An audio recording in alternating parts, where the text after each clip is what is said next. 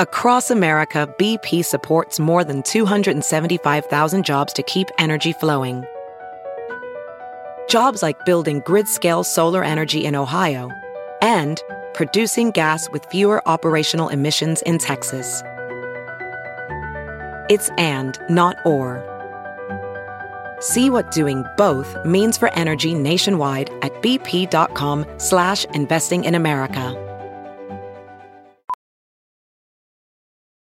As a professional welder, Shayna Ford uses Forge FX to practice over and over, which helps her improve her skills. The more muscle memory that you have, the smoother your weld is.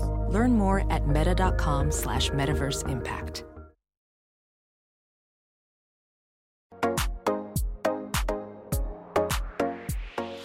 Hello, everyone, and welcome to Freckled Foodie and Friends, a podcast focused on making healthy living approachable, hosted by yours truly, Cameron Rogers.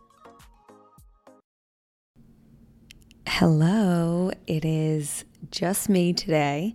I am doing the second solo special episode. I had, I don't know, I really had this inkling, or not inkling, I had a very strong feeling that I wanted to talk about a topic. I opened up about it on my Instagram last, yeah, last week or two weeks ago when this podcast is released. I think it was two weeks ago. And I received a ton of great feedback. And it seemed to be something that you guys may be going through through as well or something that you want to discuss more and I felt I had so much to say that I needed longer than my typical Instagram stories. So here we are. Let's talk about anxiety. I'm going to do a very large deep dive onto my history with anxiety and also my triggers, and then kind of what I have found help, both free and free options and options that cost money. But the reason I'm doing this and what I opened up about on my page was I actually suffered from my first panic attack um, a few weeks ago. I, it was now looking back, I kind of understand what had triggered it, but actually, and sorry, it wasn't technically my first, it was technically my second. But if you follow me on Instagram, you know this whole dental situation I'm having. Basically, I had pretty minor tooth pain for like two months. And then one night it was awful going to bed. And then I woke up at three in the morning and it was so outrageously painful. I've never experienced anything like that. And it had caused not only tooth pain, but then cheek pain and then pain in my temples, kind of like a migraine. And for me, I definitely am sensitive around head pain ever since my concussion, just the fear of what the hell's going on. And so these emotions, the pain inducing aspect of it all, and also not having any idea what was causing it, that led me to a panic attack. But that was at like five in the morning, and that kind of made sense to me. The one that I speak of and refer to as my first panic attack was five days later when I had kind of been anxious ever since the whole truth situation to begin with. And I woke up and immediately felt panic from the second I woke up, I was anxious. And I had a scheduled workout, and I said to Joe, I was even thinking about, like, I don't know if I should go to this. I can't decide. But I'm someone that exercise usually helps my anxiety. So I decided to go. And as soon as the class started, I knew something was wrong. I just felt different. And halfway through, it had all just continued to bubble and bubble in my stomach. And I felt like panic was literally about to be thrown up by me. It was it was the weirdest sensation, but I felt like I needed a meltdown and it was about to happen. And so I dropped the weight that was in my hand and literally ran out of the class into the bathroom, locker room, sat in a stall, locked the door, and just let it come over me. I hysterically cried for a good 10 minutes. I was a little short of breath and then I caught it. But it was honestly once I accepted, okay, and I was very observant when it happened, but I was very much, okay, I'm having a panic attack. Like, let's go. Ride this wave, come over me, let it happen.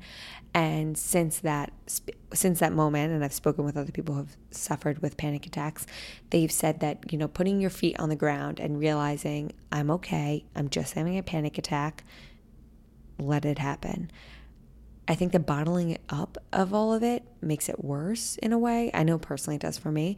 And so I just let it come over me and I left the studio feeling so much better. Obviously, I wasn't 100%, but it did help just allowing that moment to happen. So that is definitely what is sparking this conversation now. The first time I can actually, no, before I even dive into this, I want to say one thing that should be obvious if you follow me or know me or any of this, but I am by no means, by no means a doctor or specialist in this field. And anxiety, stress, mental health, all of these things are very serious topics. So, this is really just me sharing my journey in hopes of potentially helping someone if anything, just encouraging you to believe that you are not alone. But by no means is this medical advice that you should follow without seeking professional help.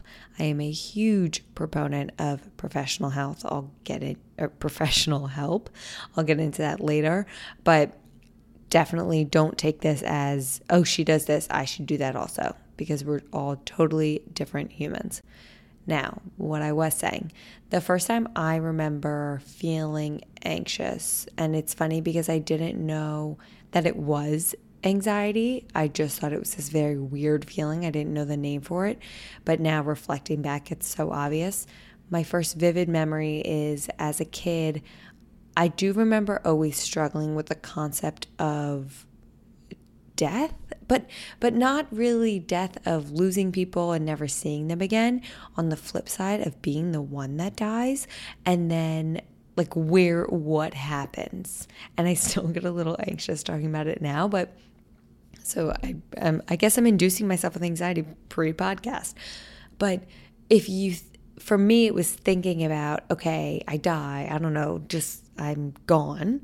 And then time never ends. And I actually apologize if this is a trigger for anyone because it, I know it's a trigger for one of my family members. And when we were talking about it, she was like, You have to stop talking. So I apologize. If it is for you, just turn this off. But it was this idea of, I had this visual of me in like black space falling and thinking of time never ending. And so I just would keep falling. And it was like, well, when does time end? What's next? I don't know. That caused such a overwhelming feeling of actual nausea when I was a kid. And I remember having this conversation with a family member sitting on a couch. I remember exactly where we were in my parents' living room talking about it and feeling like I was going to throw up and saying, I can't talk about this anymore. I can't talk about this anymore. It makes me feel so sick obviously now looking back, that was my introduction to anxiety. And it's very interesting now because I'll get into all of my triggers and all of that, but it definitely has a very similar wave through it all. So I never really felt after that moment, other than that, I never noticed that I was anxious in high school, in elementary school, middle school, high school, whatever, I never was an anxious person, but I was very much a driven and goal oriented human. I was always trying to be the best. I was trying to succeed and excel. Not so much in school until college, but in sports mainly. That was where I always wanted to be better. And it wasn't necessarily better than someone else, but it was better than myself, if that makes sense. Always continuing to grow. And once I had set a precedent and a high bar, I had to live up to that. I had very high expectations for myself. And obviously, it should be commented that my parents, yes, set very high expectations and they set a very high bar. And they are successful people and they've excelled in great things in their lives and they just expect great things out of their children. But it's not like they were crazy, like, you have to do this 24 hours a day, blah, blah, blah, blah. It was very much self implemented. And I think it comes a lot from the feeling as a kid of when you are quote unquote successful, or for instance, you do well in a sports game or whatever. And that's just where mine stemmed from. The approval that you feel and the sense of accomplishment and the positive reinforcement, I then always wanted that feeling. And I just wanted more of it and more of it and more of it. And once I felt it, I realized, oh my gosh, I can't not feel that. I can't, like, I wanted it so badly that once I had it, I had to keep it. And I, I hope this makes sense. But I think that's where a lot of my attitude and personality came from as a kid was sports and the approval aspect of it all. Um, and then, so I wasn't even that great of a student in high school, to be honest. And when I got to college, this is just an example. Again, it's I I don't remember what my classes were, but freshman fall I had a three nine three, whatever, like three A's and then one A minuses, and I remember my my parents being so proud of me, me thinking I was all of a sudden really smart, and it was a sense of praise that I loved. But once I set that bar, I then totally and utterly obsessed over continuing to maintain that level at that bar.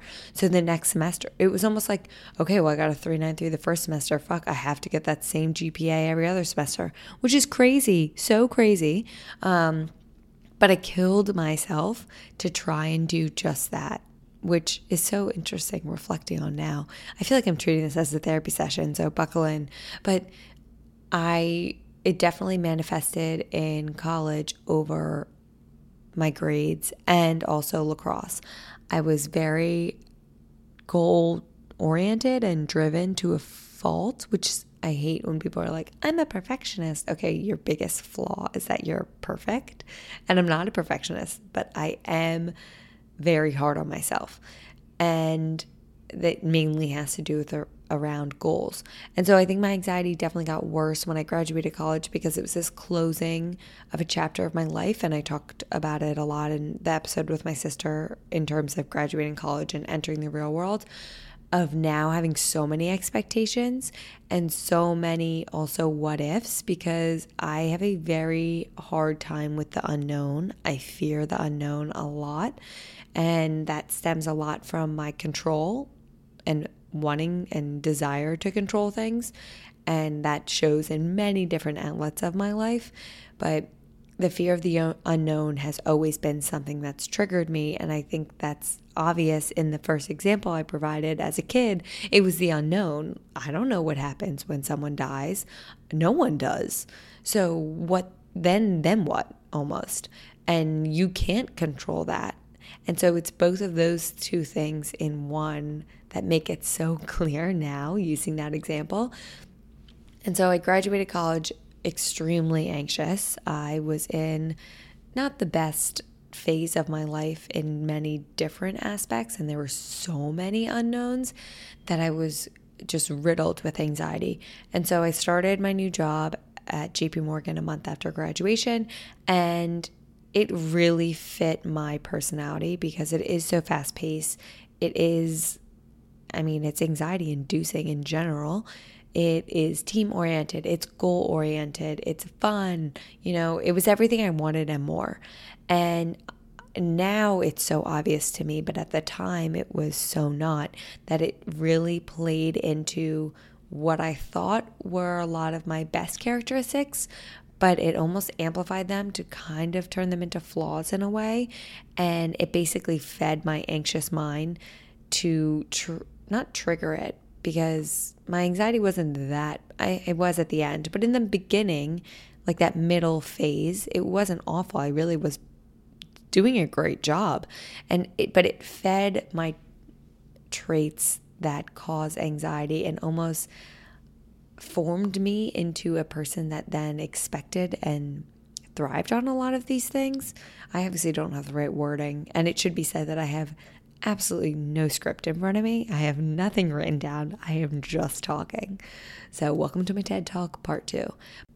Another one of these triggers that I have that was really shaped and almost like fed fuel at my job is always being on and accessible and feeling like I have to do things right away. And so, the perfect example of this is notifications on your phone. I don't know if anyone else feels this way, but I my heart sinks when I hear a notification go off on a cell phone. That ding immediately makes me feel anxious. And I am someone because of that. I have zero notifications on my phone. I never have my ringer on to begin with, but I mean, I don't even have notifications on my home screen, on my locked screen. So if I get a text message, I don't know until I open my phone. And I would never in a million fucking years turn on Instagram notifications.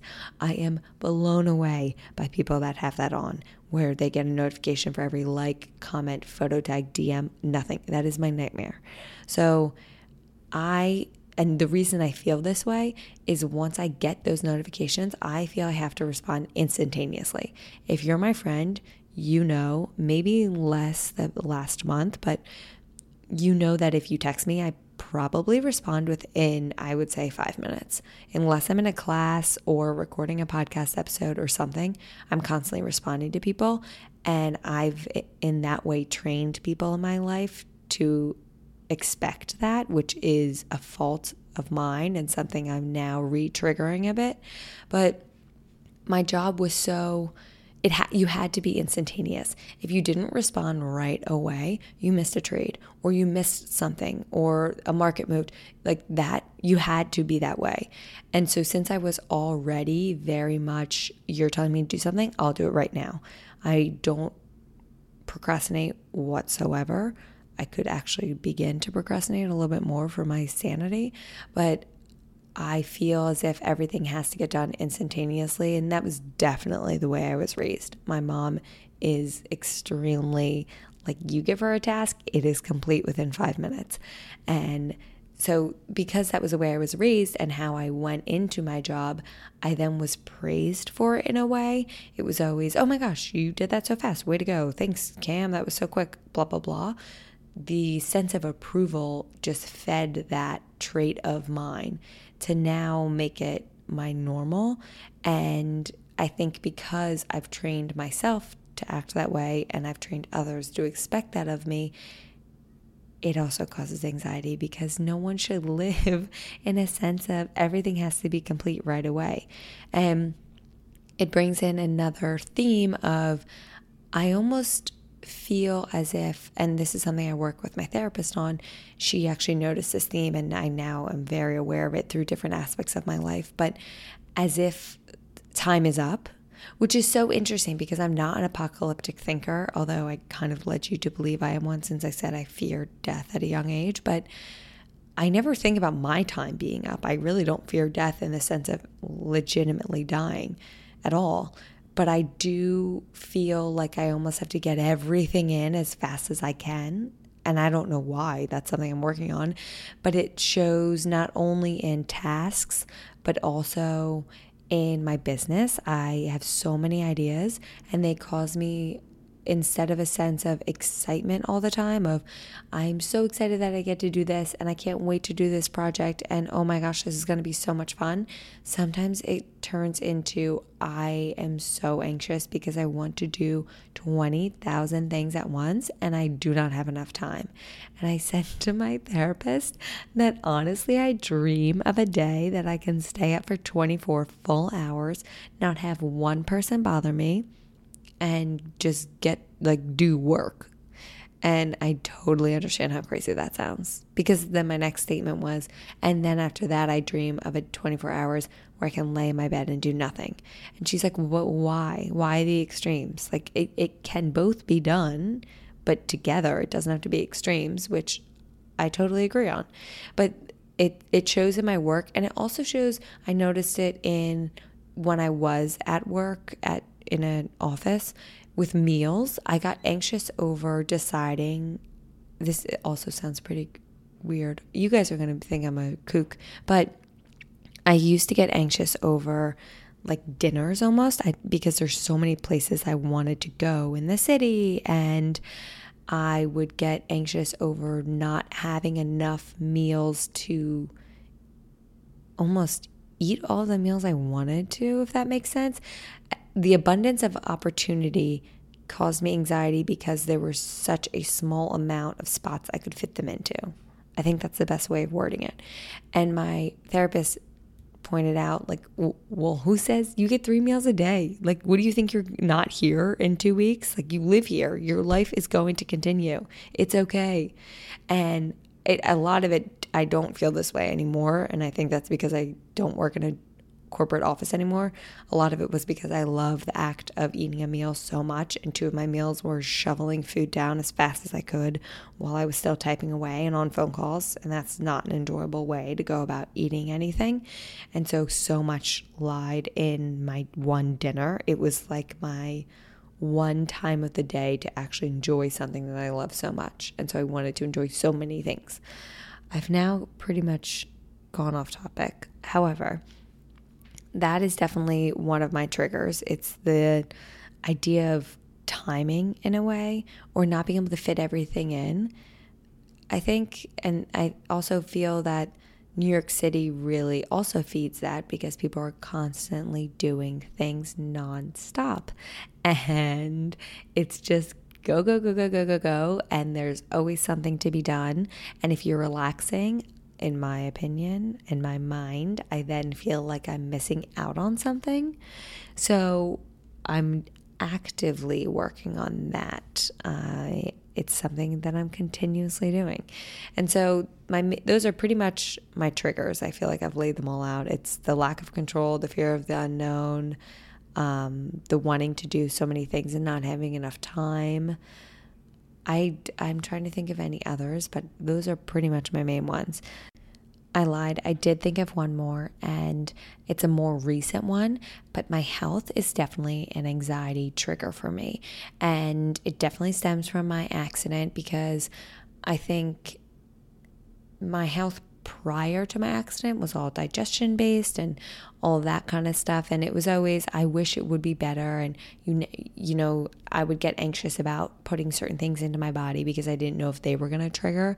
That's a 100% anxiety inducing but I think the worst part that came from my accident was when is this ever going to be better? I don't know and I felt that way with health issues before but because it was my brain it just felt so much more serious, which I'm not going to say it is, but you know, it's very serious. So that having it, it, it really shows the fear of the unknown and lack of control because when I had the concussion, it's not like they said, okay, you broke your arm, let's put you in a cast, you're good in X amount of weeks. It was, there's not much you can do, just sit and hang out and wait. And we don't know when it'll get better which is basically my biggest fear all in one. And so that caused a lot of anxiety around the accident that I don't think I noticed at that time because I was so focused on just remaining calm. But since then, now when I get a headache, or really, yeah, when I get a headache, I do get a sense of stress and emotion of holy shit, what if this doesn't go away?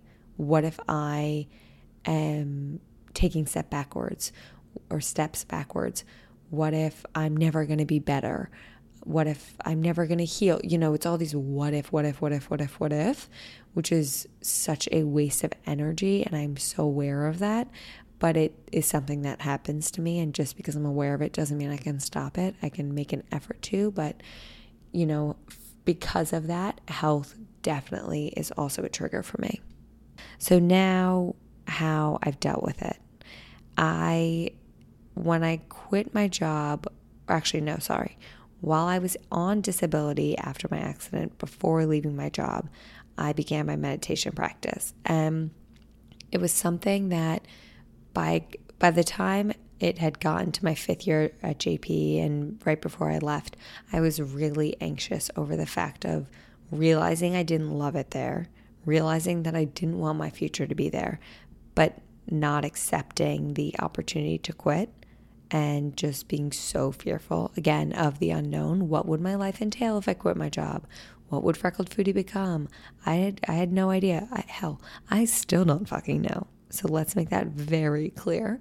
I still don't know, and yes, it still does cause me anxiety, but not nearly the levels it used to. And I think that's because I'm finally doing something I love. And before it was, I knew what I loved, and it was almost being locked up in a box and I wasn't able to fully open it. So when I was at my anxious point of still working in the corporate world, my friends kept telling me to try and meditate. And they had all gone to this program called Ziva Meditation. It's a four day in person course. They do offer an online program though. I'll put it in the show notes. But they had done the in person course and they had flat out said it changed their life. And they had continuously told me, why don't you just try it? Why don't you try it? Why don't you try it? And it was something that you have to you practice in the morning that's the way that you're taught and i was already getting up at like 4.45 to go work out get ready get to the office on time and I just couldn't fathom adding in an additional 20 minutes into my day. And it was at this point and I knew it. I knew that I'm sh- if I I felt as if I added meditation in in the mornings, it wouldn't take away 20 minutes from my day. Like it would give me back way more than it would take. But I was so nervous of it not being the right move that I wouldn't start it, which shows my need to control and the fear of the unknown because I was so fearful that if I did this whole thing and then I would wake up 20 minutes early and it wouldn't be worth it, well, then what? And it's also efficiency. It's all three things tied into one. So I'd signed up for it's like a Thursday night, a Friday night, and then all day Saturday and Sunday. And I had signed up twice and both times, like something came up, and I could have easily turned down the thing that came up, but I just was so hesitant to try meditating that I didn't. And so I then signed up for a March program, and I was really set on going. I'd blocked off my calendar, I promised myself I wasn't going to add anything in, and that was going to be that. Then my accident happened, and so I totally forgot about it. And it was in the middle of my disability time. And I remember it showed up on my calendar. I got a notification. I was like, oh shit, I totally forgot about this. I wonder if it's something I'm allowed to do. And so I called my neurologist, and he was like, quite honestly, it's one of the best things you can do. You'd be sitting in a dimly lit room, listening to a woman speak and meditating. Pretty much, you can't really do much more than that right now with how bad the concussion is. So I went and I truly will say it changed my life. And I'm not preaching to everyone that they need to do this program. I'm not telling everyone they need to meditate.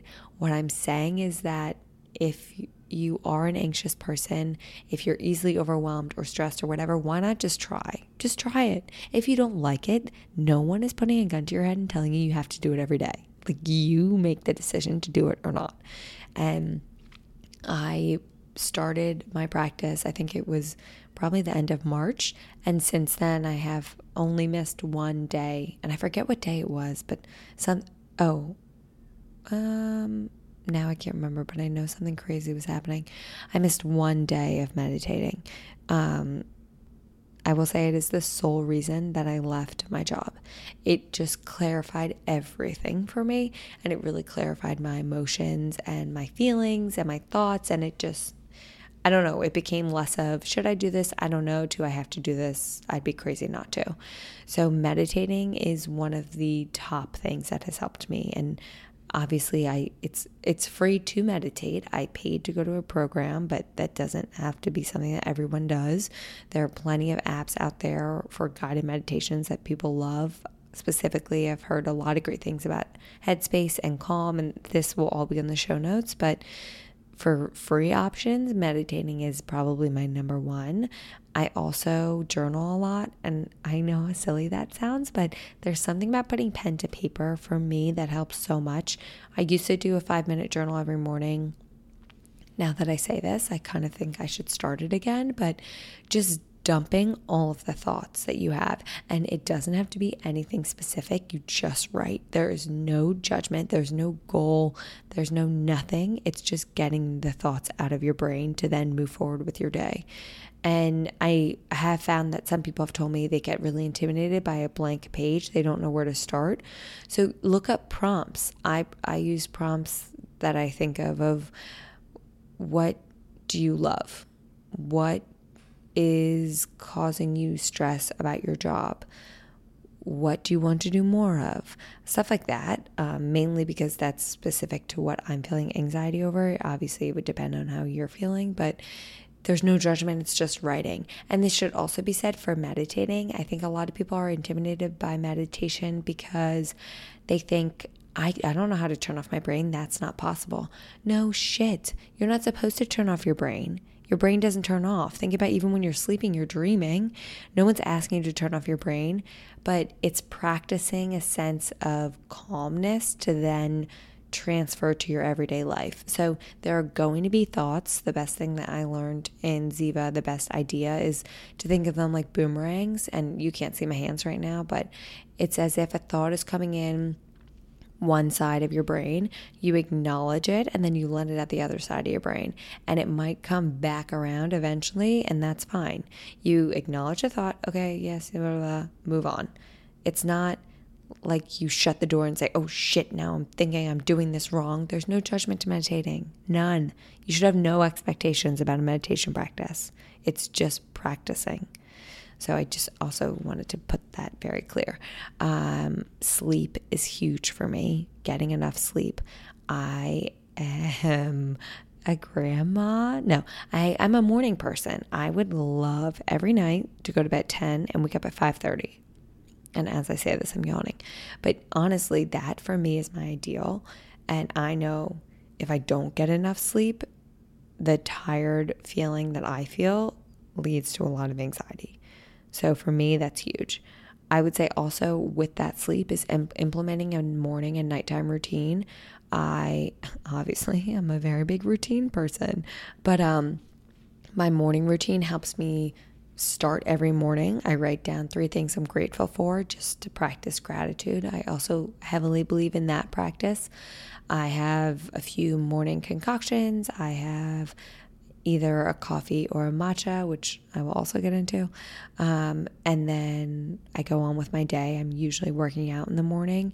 And then for night, I try to limit all phone, TV, computer, whatever technology at least 30 minutes before bedtime. I'm big on getting in bed a little earlier and then having a conversation in bed or like unwinding or reading a book, something that you're then relaxing before you fall asleep. I have a no phone in the bedroom rule. I'm constantly trying to get Joe to follow it a little stricter. However, I mean, there are obviously studies shown about like the blue light, but either way, it's just flooding your brain with inflows that you don't need before you're falling asleep. Um, with that, caffeine is a big, unfortunately, caffeine is can be a trigger for me. When I was at a very anxious time, I guess it was last I want to say summer, I decided to cut out caffeine and I did only matcha for six months and I noticed a huge difference. So, although I guess caffeine is st- still in matcha, but I cut out coffee. So, I don't know, try it. You know, I'm back on it now. I dabble. If my anxiety gets really bad again, it's something that I will wean off of and go back onto the matcha train. And I also think that limiting sp- time spent on technology is important, not only with the bedtime issue or not issue but before bed but also just throughout the day. Like it's the inflow sometimes that causes me anxiety. It's the constant constant new information being thrown at us. And we live in a day and age where it's non-stop. So just setting boundaries on that like setting time that you're passively scrolling on Instagram it doesn't need to be every time you sit down and have a free second allow yourself to feel bored I recently heard that somewhere, and like we don't ever feel boredom anymore because there's always something to do. And boredom is when creativity sparks and when we have these new thoughts or when we form new relationships. So, limiting the technology scrolling of just filling a space. Like, sit with your emotions, sit with yourself. We don't always need to be simulated.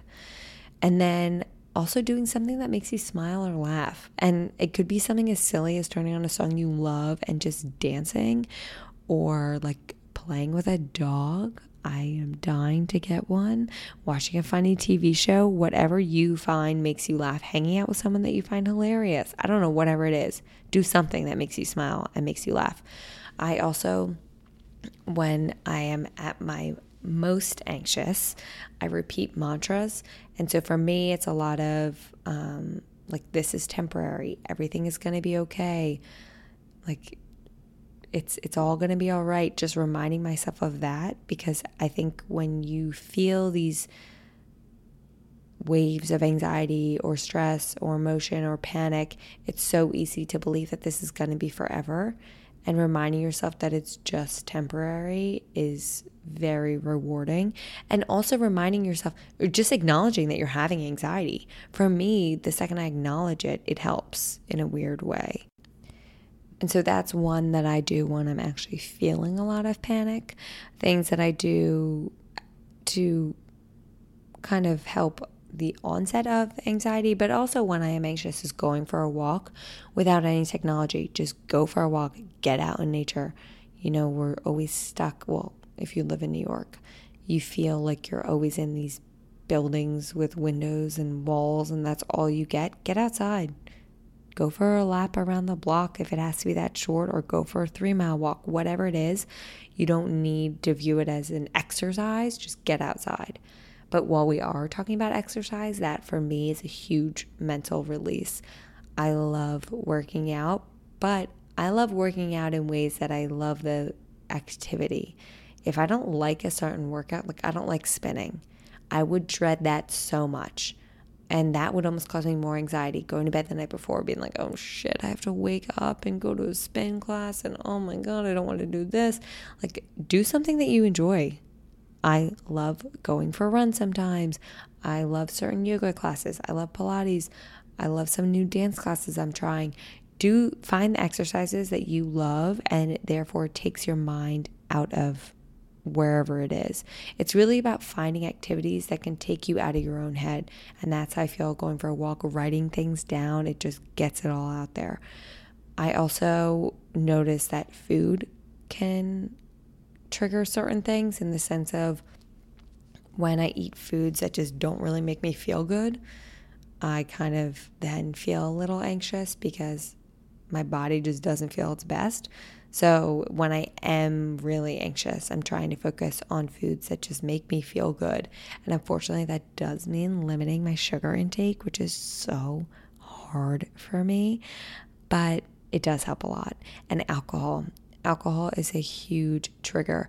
When people would get hangovers in college, they'd be complaining about these crazy headaches, and I wouldn't get ever I wouldn't get a headache hangover. Mine would be in my stomach, but it was all anxiety. Like my hangover equaled anxiety. So for me, limiting my alcohol intake is huge. And then, like, there are obviously things that cost money, but therapy, I cannot harp enough how much therapy has helped me. If you have the means to afford, find, or you have healthcare that can pay for a therapist, I highly, highly, highly recommend just searching for one. Just try and use, just attempt it. You know, I think there's such a stigma around therapy, which is so crazy to me because if you were trying to get in shape, you would never be embarrassed to say you're seeing a um, physical trainer. Or if you were injured, you'd never say you're embarrassed about seeing a physical therapist. And literally, a therapist is just helping your mind. So, why should we be ashamed by it? Everyone should see a therapist. If it were up to me and they it was able for everyone, then we'd all be seeing one. And so I have a post on my blog that talks way more about my journey with therapy, but it also includes a bunch of recommendations that um, I have found and received from you wonderful followers. So definitely check that out. I'll put it in the show notes, but therapy is a huge one for me. I also really enjoy acupuncture to help with anxiety, um, infrared sauna sessions, and also massages. And I know these are all luxuries and expensive, but I am providing both. If you have the means to spend money on it, these are things that I have found helped me. And I just want to reiterate that the whole point of this is really to remind you that you're not alone. I think people get so embarrassed by anxiety, and for me, it's something I've always been very open about. But you know, just seek people who are there to help you. So many people want to help you. And the second you have these conversations and you open up about it and you have the conversations, it really, I just said conversations twice, I think. I can't even remember what I'm saying anymore. But the second that you invite people in to talk with you about these types of things, it really does help. And so I did ask you guys if you had any questions on my Instagram story. And so I'm going to talk about a few. Um, the first one was, oh, okay. Do you ever let your anxiety show or do you push through it? I let my anxiety show. I'm very much open about it all, as I've clearly stated, and you're well aware now that I just spoke on my own to you guys as if you were a therapist about it. But I am the first one to state I'm feeling very anxious right now. Can we stop this? Or can you not do that? Or I need to leave the room. Like, you know, I get a little anxious sometimes when I'm home because I feel like in the morning, my mom loves to just start the day right away. She's got a lot of energy. And I get anxious by a lot of questions first thing in the day. And so I'm very open by saying, "Mom, you're you're actually making me very anxious right now. Can we stop?" And pushing through would be having that conversation, bottling it in, and trying to just continue. That to me, yes, sure, I can find a middle ground, but to me, that makes no sense.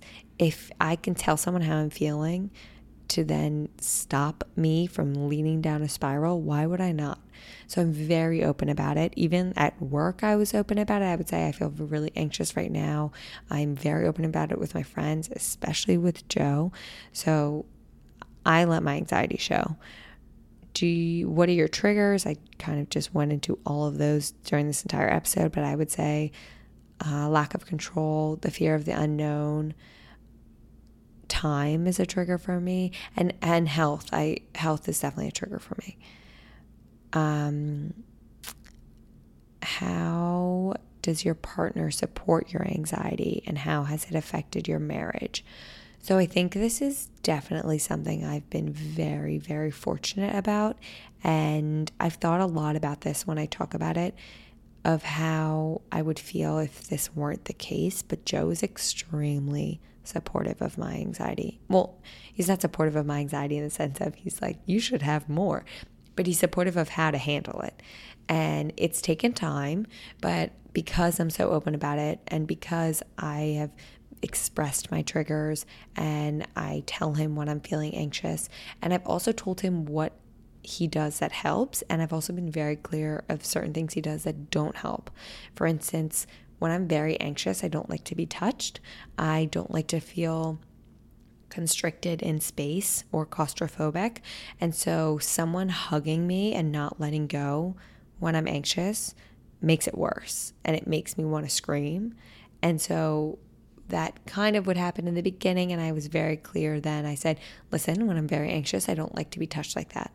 Like you can put your hand on me, but I don't like to be bear hugged, engulfed in the space that I can't exit, which is why the gravity blanket does not work for me. I know a lot of people preach on it and love it. I'm not someone that enjoys that feeling. So it's obvious things like that, but then it's also, I find something very anxiety inducing is when you feel a sense of panic or anxiety or whatever, and someone asks you, Well, why are you anxious? Bitch, I wish I knew.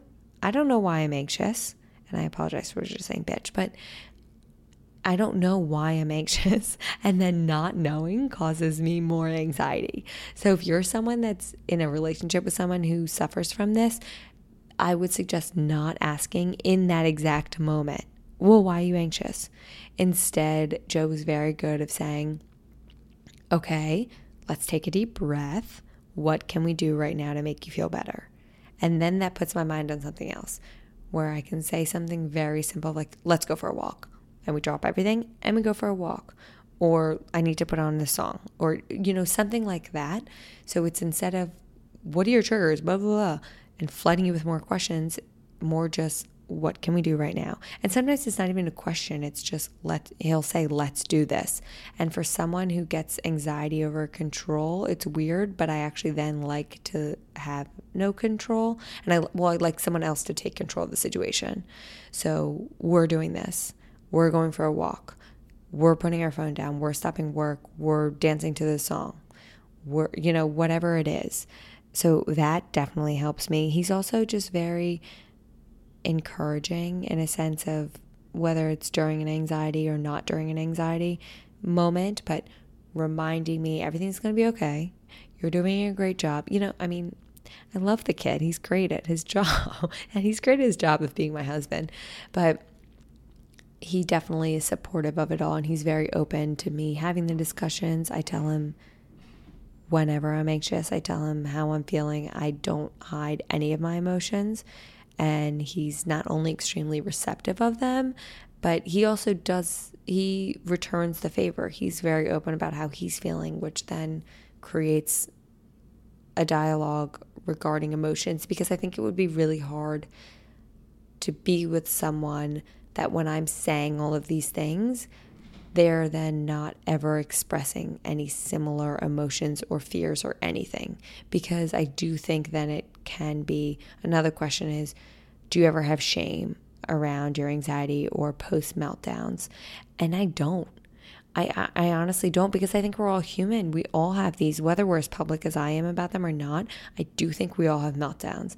And it's not fair for me to place this in buckets of genders, but I do think males are more quiet about their meltdowns because they fear vulnerability more. And I think it would be really hard to be in a relationship with someone who never showed that side because then I would feel less than. And I'm not saying Joe has meltdowns, but he definitely will tell me how he's feeling, even if it's a fear. And that then levels the playing field almost. And not that it even has to be level. I mean, it's your emotion. You're allowed to feel how you want to feel. Quite honestly, that's the bottom line. I don't know why I would feel shame over expressing my feelings. I get frustrated over it. I definitely get frustrated over the anxiety, but I don't feel shame.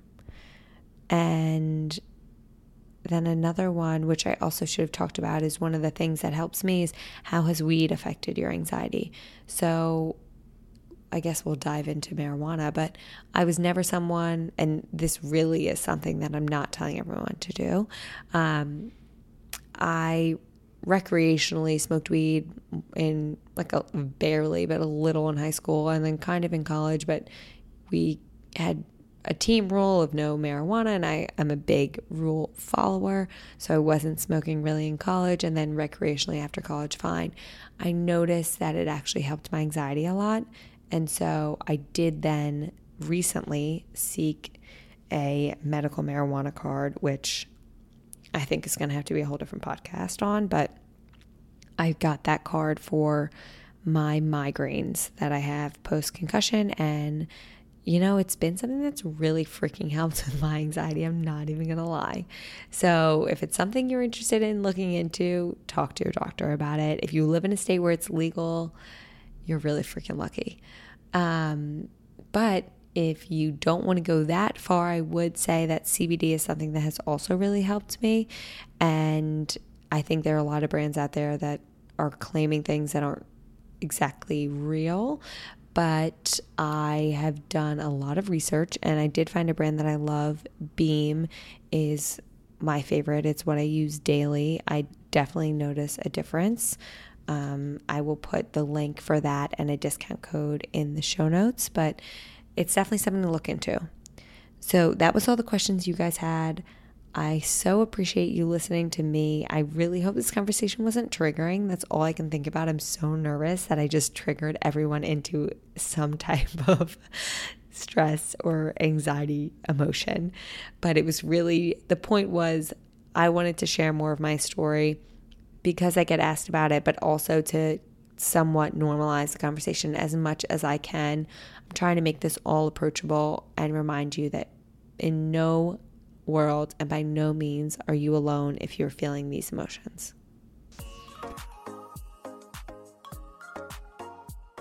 Thank you all so much for listening to today's episode of Freckled Foodie and Friends. I thoroughly hope you enjoyed it. If you could be so kind, I would greatly appreciate a rate and or review on whatever platform you use to listen to your podcast. Currently, this one's available on iTunes, Spotify, or Google Play. Please subscribe to make sure you're up to date with new episodes coming at you every Friday morning. If once a week isn't enough of me, please follow along on my most active social channel, Instagram.